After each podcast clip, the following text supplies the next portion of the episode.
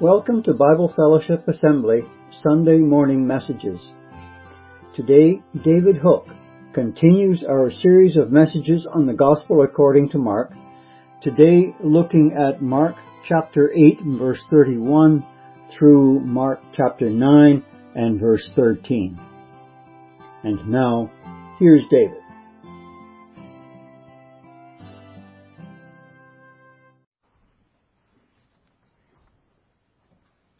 Thank you, Steve and team, for your music and words this morning. That last song's quite appropriate as we think about opening our eyes in wonder and learning to live our lives for Jesus.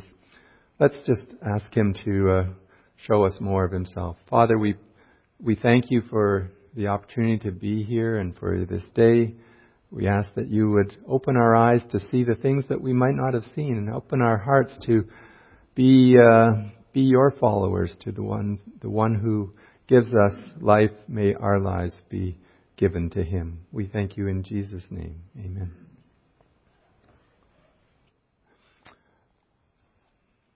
So I titled this morning's talk, The Path to Life. And you can see here, Vicky's looking at the map, deciding which route to take. And this sometimes happens in our cycling trips. But maybe as we talk this morning, we'll get a little better idea of the idea of choosing which path to take.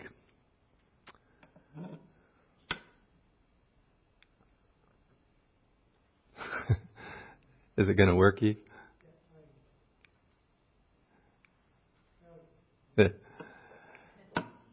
In order to succeed, sometimes we have to give up. Does that statement surprise you? It's meant to. It's a paradox, an idea that at first seems contradictory, yet upon further reflection has some merit. Paradoxes are meant to grab our attention. They make us stop and think about them. So is there a degree of truth to the idea that success can be achieved by giving up? Think of a chess game. Now, I don't play many games of chess, and I win far fewer than I play. But my fantasy when I play a game of chess is to take all of my opponent's pieces without losing one of my own. Of course, that's never going to happen. So when I start playing, a more sort of reasonable strategy emerges. If they take a piece of mine, I'm going to take a piece of theirs. So that's just got to be, there can't be any, if they get two of mine and I don't get any, that hurts, so. I got to at least get one of theirs.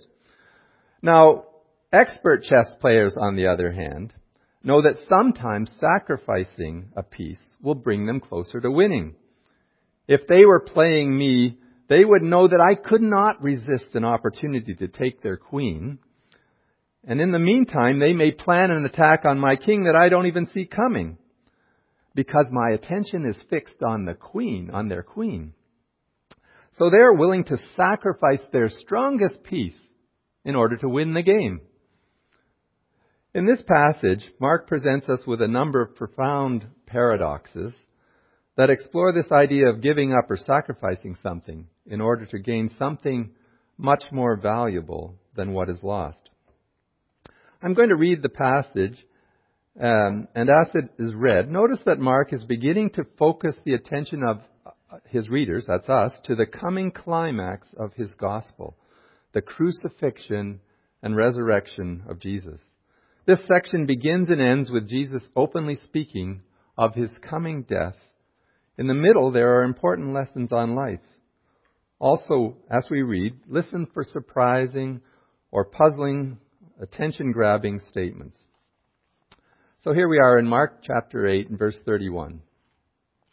He then began to teach them that the Son of Man must suffer many things and be rejected by the elders, the chief priests, and the teachers of the law, and that He must be killed and after 3 days rise again. He spoke plainly about this, and Peter took Him aside and began to rebuke Him. But when Jesus turned and looked at His disciples, he rebuked Peter. "Get behind me, Satan," he said. You do not have in mind the concerns of God, but merely human concerns." Then he called the crowd to him along with his disciples and said, "Whoever wants to be my disciple must deny themselves and take up their cross and follow me. For whoever wants to save their life will lose it. But whoever loses their life for me and for the gospel will save it. What good is it for someone to gain the whole world yet forfeit their soul? Or what can anyone give in exchange for their soul? If anyone is ashamed of me and my words in this adulterous and sinful generation, the Son of Man will be ashamed of them when he comes in the Father's glory with the holy angels." And he said to them, "Truly, I tell you, some who are standing here will not taste death before they see the kingdom of God has come with power." After 6 days, Jesus took Peter, James, and John with him and led them up a high mountain where they were all alone. There he was transfigured before them. His clothes became dazzlingly white, whiter than anyone in the world could bleach them. And there appeared before them Elijah and Moses, who were talking with Jesus. Peter said to Jesus, "Rabbi, it's good for us to be here. Let us put up 3 shelters, one for you, one for Moses, and one for Elijah." He didn't know what to say. They were so frightened. Then a cloud appeared and covered them, and a voice came from the cloud, "This is my son whom I love. Listen to him." Suddenly, when they looked around, they no longer saw anyone with them except Jesus. As they were coming down the mountain, Jesus gave them orders not to tell anyone what they had seen until the Son of Man had risen from the dead. They kept the matter to themselves, discussing what rising from the dead meant. And they asked him, "Why do teachers of the law say that Elijah must come first?" Jesus replied, "To be sure, Elijah does come first and restores all things. Why, then, is it written that the Son of Man must suffer much and be rejected? But I tell you, Elijah has come, and they have done to him everything they wished, just as it is written about him." So after some thought on this passage, I've come up with 3 paradoxical sentences that I think summarize some of these thoughts. They're not really exact quotes, but I think they help us in the summary. The first paradox that I wrote is to reach the goal requires giving up. Again, such a statement seems nonsensical. That's exactly what Peter thought of Jesus' new teaching. In Peter's mind, and in many others, the Messiah would be a victorious king that would liberate God's people from their oppressors and reestablish David's kingdom as a world power. Now, Mark had just recorded Peter's confident declaration that Jesus was the Messiah, as we read last week. What Jesus was now teaching was unthinkable, a total contradiction in terms. A suffering Messiah? No way. Peter has the audacity to take Jesus aside and rebuke him. I can almost hear Peter saying, "You can't talk this way. We need to go show those leaders your power and strength and make them understand that you are the king. We can't talk about suffering and dying." But Jesus declares the Son of Man must suffer. Suffering is losing. Loss, a loss of health, loss of possessions, loss of status, loss of security. If the Messiah was to suffer, then he must be giving up something. Look at the losses that Jesus identifies. First, there's the status or political power. He's going to be rejected by all the people that made up the Sanhedrin, the ruling council. Those would be the respected lay leaders, the religious authorities, and the highly educated biblical scholars. They would all reject him. As Messiah, these are the very people who should have given their allegiance to the one who was to come. Instead, he plans and counts on almost their rejection. That is going to be a loss. Even more unthinkable to Peter and to many others would be the loss of his life. Peter would have been devastated by such an announcement. He had tied his life to Jesus. And if Jesus was going to be killed, things didn't look good for Peter. From our perspective, we often criticize Peter for rebuking Jesus, but we kind of have the advantage of hindsight. Looking back, we know that Jesus' death was the plan all along. He willingly gave up these things in order to succeed. Paul lists a number of things that Jesus was willing to give up in his letter to the Philippians. Here they are in chapter 2 of Philippians. Though he was God, he did not think of equality with God as something to cling to. Instead, he gave up his divine privileges. He took the humble position of a slave and was born as a human being. When he appeared in human form, he humbled himself in obedience to God and died a criminal's death on the cross. Death was the goal. Mark is purposely focusing his reader's attention on that coming event. Jesus, the Messiah, came to die, to give his life for the world. Mark will bring this into even sharper focus in the coming chapters. Like in chapter 10, verse 45, he overtly states, "For even the Son of Man did not come to be served, but to serve and give his life a ransom for many." Peter's stand and position was an impediment to that goal. He was acting in the role of an adversary, or a Satan. That's literally what the word means, by his words and actions. Just as Satan himself had tried to divert Jesus from this path, Peter was now taking on that role, and Jesus had to openly rebuke him for his misguided thinking. So Jesus would give up much to achieve his goal. Where does this leave those who desire to follow him? It leaves them with a difficult but important choice. Follow Jesus and give themselves up, or hang on to their independence and go their own way. Jesus doesn't speak about an intermediate option like, I'm going to follow Jesus a little bit, but I would like to keep some of my own choices as options. Followers of Jesus are called to act in a holy, selfless manner. The shocking metaphor that Jesus uses to emphasize this point would have made the crowd gasp with surprise and probably a good deal of revulsion.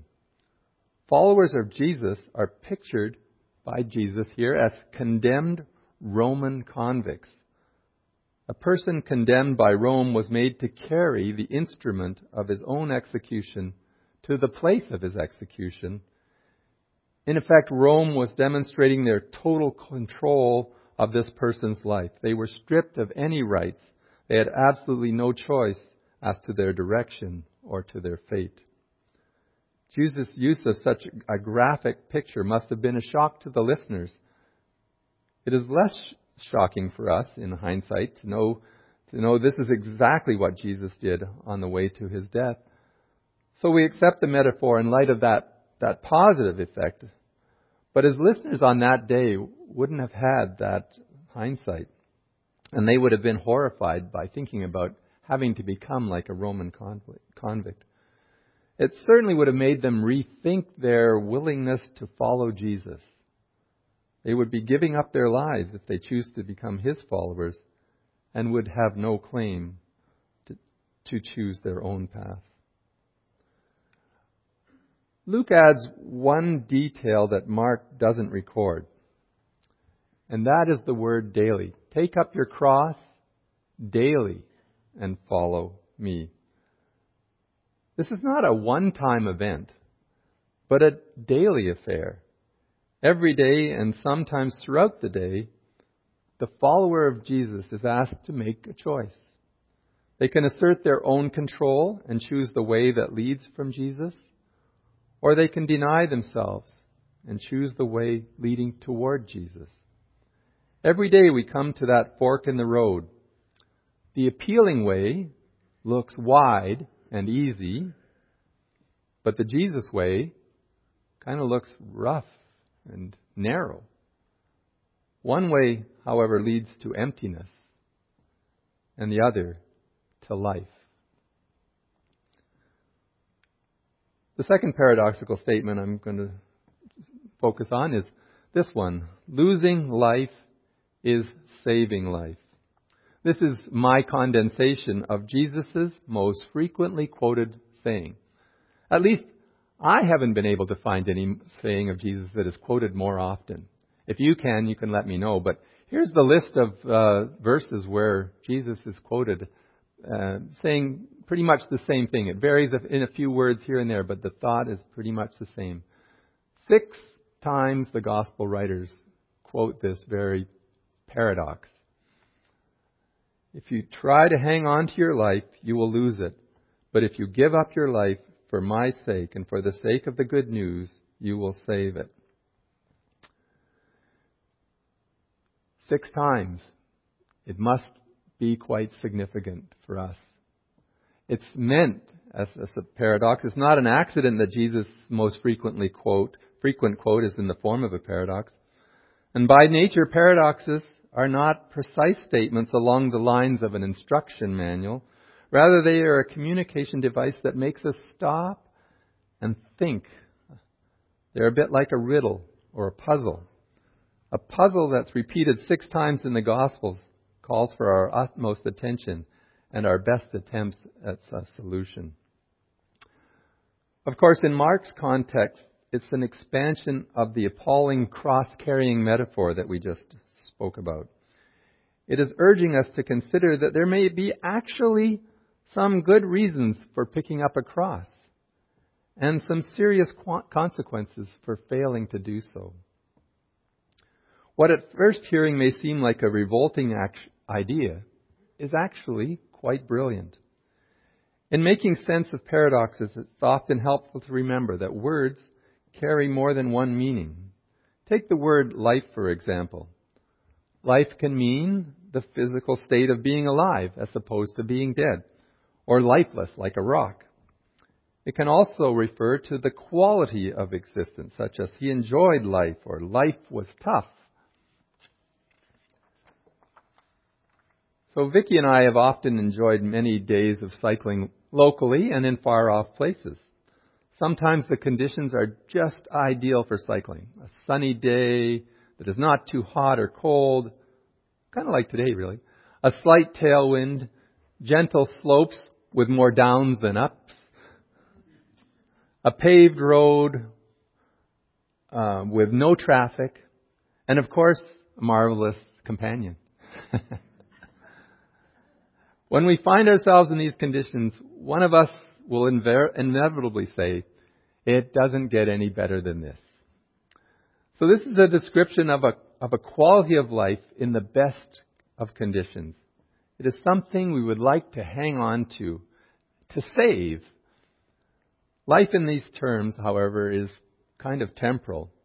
It's of the world. It's really focused on ourselves and our needs, and it's not going to last. There is another life, not of this world. It is spiritual life. The Bible speaks of new life, abundant life, or eternal life. Or as Paul describes it in Timothy, life that is really life. It's not focused on ourselves, but it's focused on Jesus.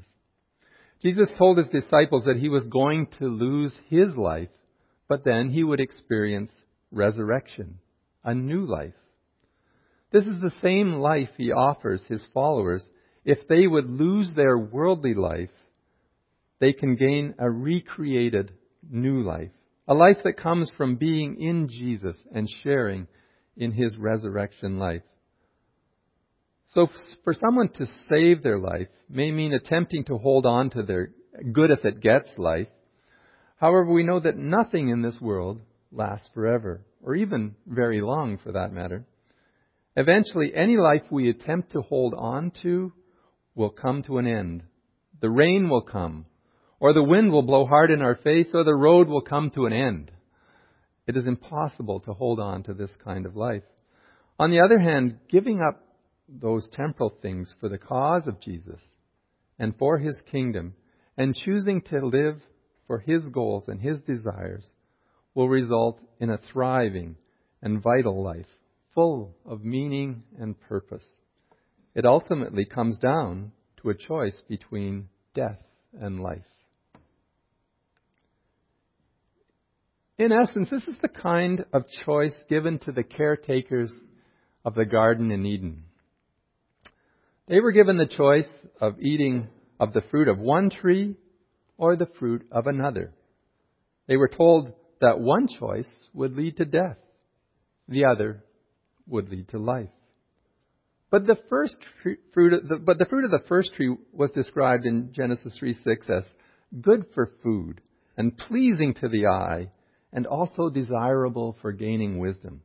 So it was nutritional, mouth-wateringly beautiful, and promised enhancing our abilities.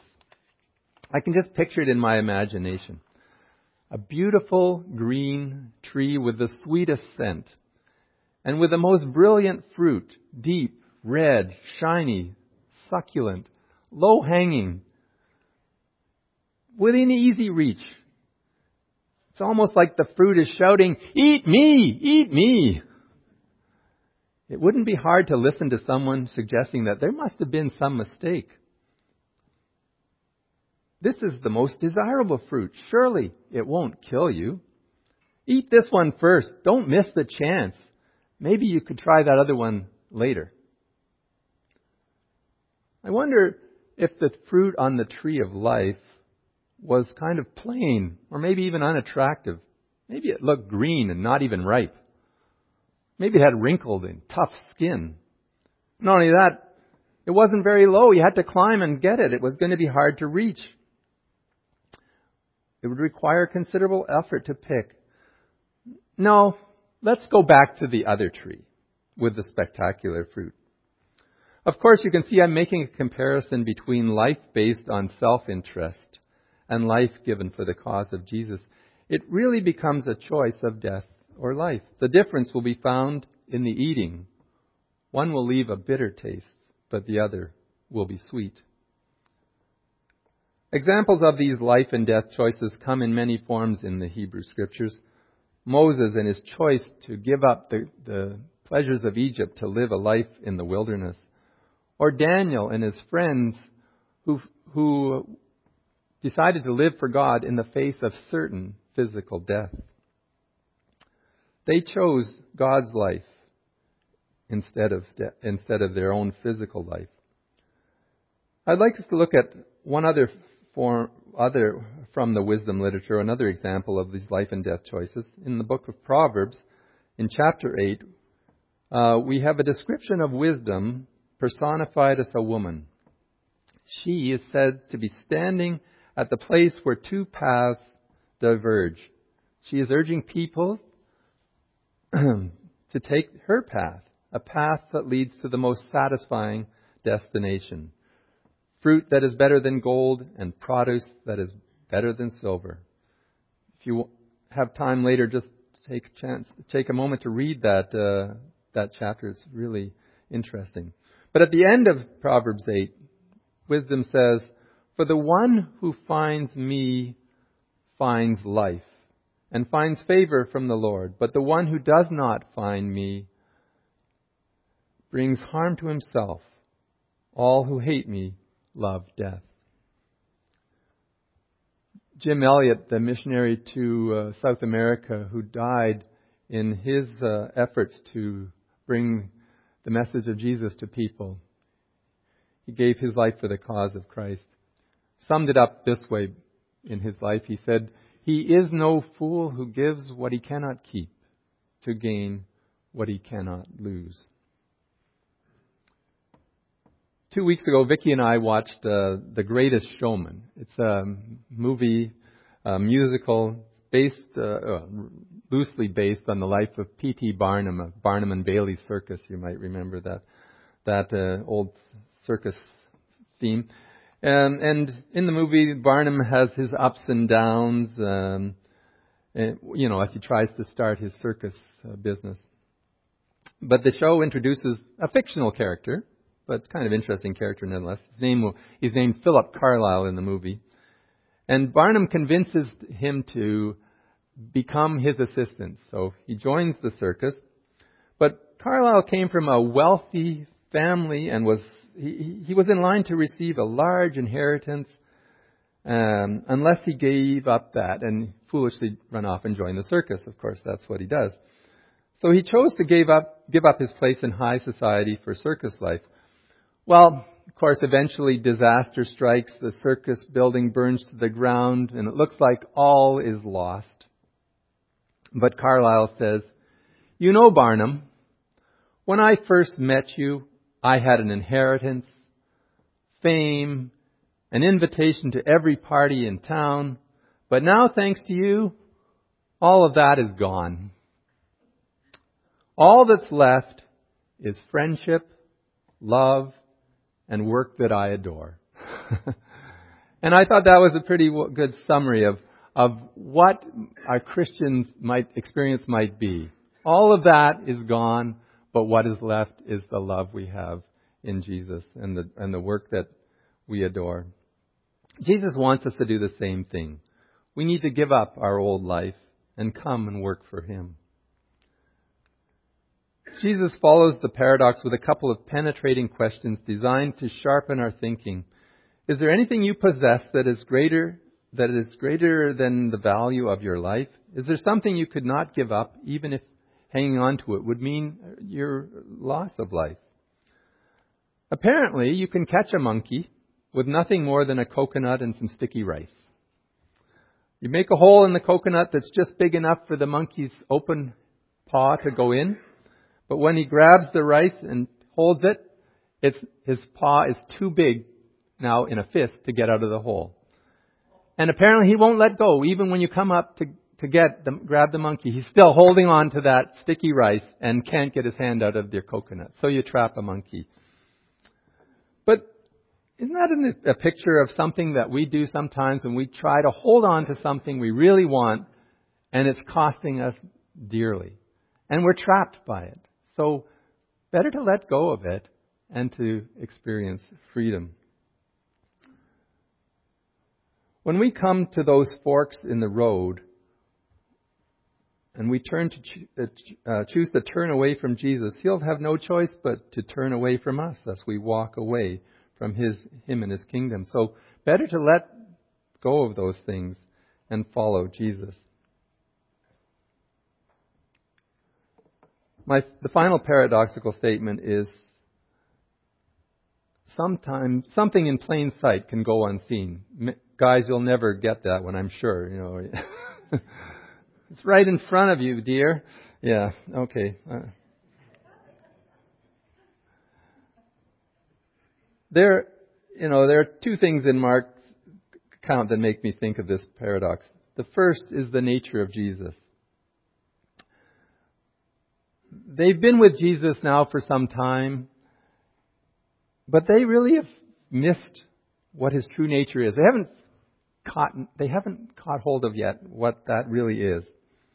Not even when He fed 5,000 or He was able to control the weather, they still didn't really understand who they were with, and they didn't see it.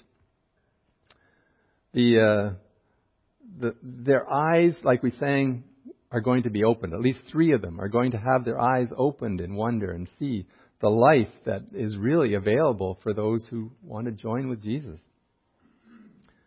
So in this account, the three of them, Peter, James, and John, are taken by Jesus up to the top of a mountain. This is an event stuffed with Hebrew Bible allusions and design patterns. Jesus going up the mountain, just so much like Moses taking some of his companions up the mountains to see the glory of God displayed. When Jesus and the disciples reach the top, it's like heaven has come down to intersect earth at that point, and they are into God's presence, into that glory. And Jesus is transfigured before them. the disciples perceive him in a different way. They see Jesus in a spectacular, glorified light. He is bright and radiant with the glory of God. I often think about John when he wrote Revelation and he turned around and sees that image of Jesus. Oh yeah, I've seen that before. But if you read that chapter in Revelation, it does seem like the same picture. So if that's not enough, two famous Old Testament characters, Elijah and Moses, appear and speak with Jesus. Moses, the representative of the law, and Elijah, the prophets. The Hebrew Scriptures, often referred to as the law and the prophets, are obviously in view here in some way. We have a stunning visual confirmation that Jesus is the ultimate focus of that Hebrew Bible. Luke gives us an additional detail that they were talking about Jesus' mission, or his upcoming departure, his coming death, in other words.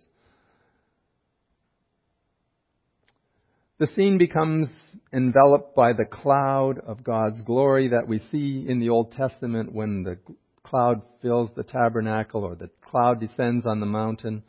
The image and obvious sign of God's presence with them. And then the voice from the cloud, "This is my beloved Son. Listen to him." Listen to him is a quote right out of Deuteronomy 18:15. So the disciples had Jesus in plain sight, but they hadn't identified his glory up to this point. John would later write that we beheld his glory, and Peter wrote that they were eyewitnesses of his grandeur when the voice spoke from the majestic glory.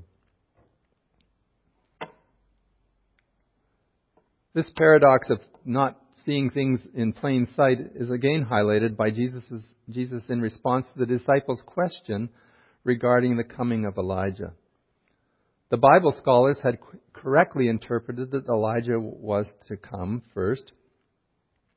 But these same Scriptures revealed that the Son of Man would suffer.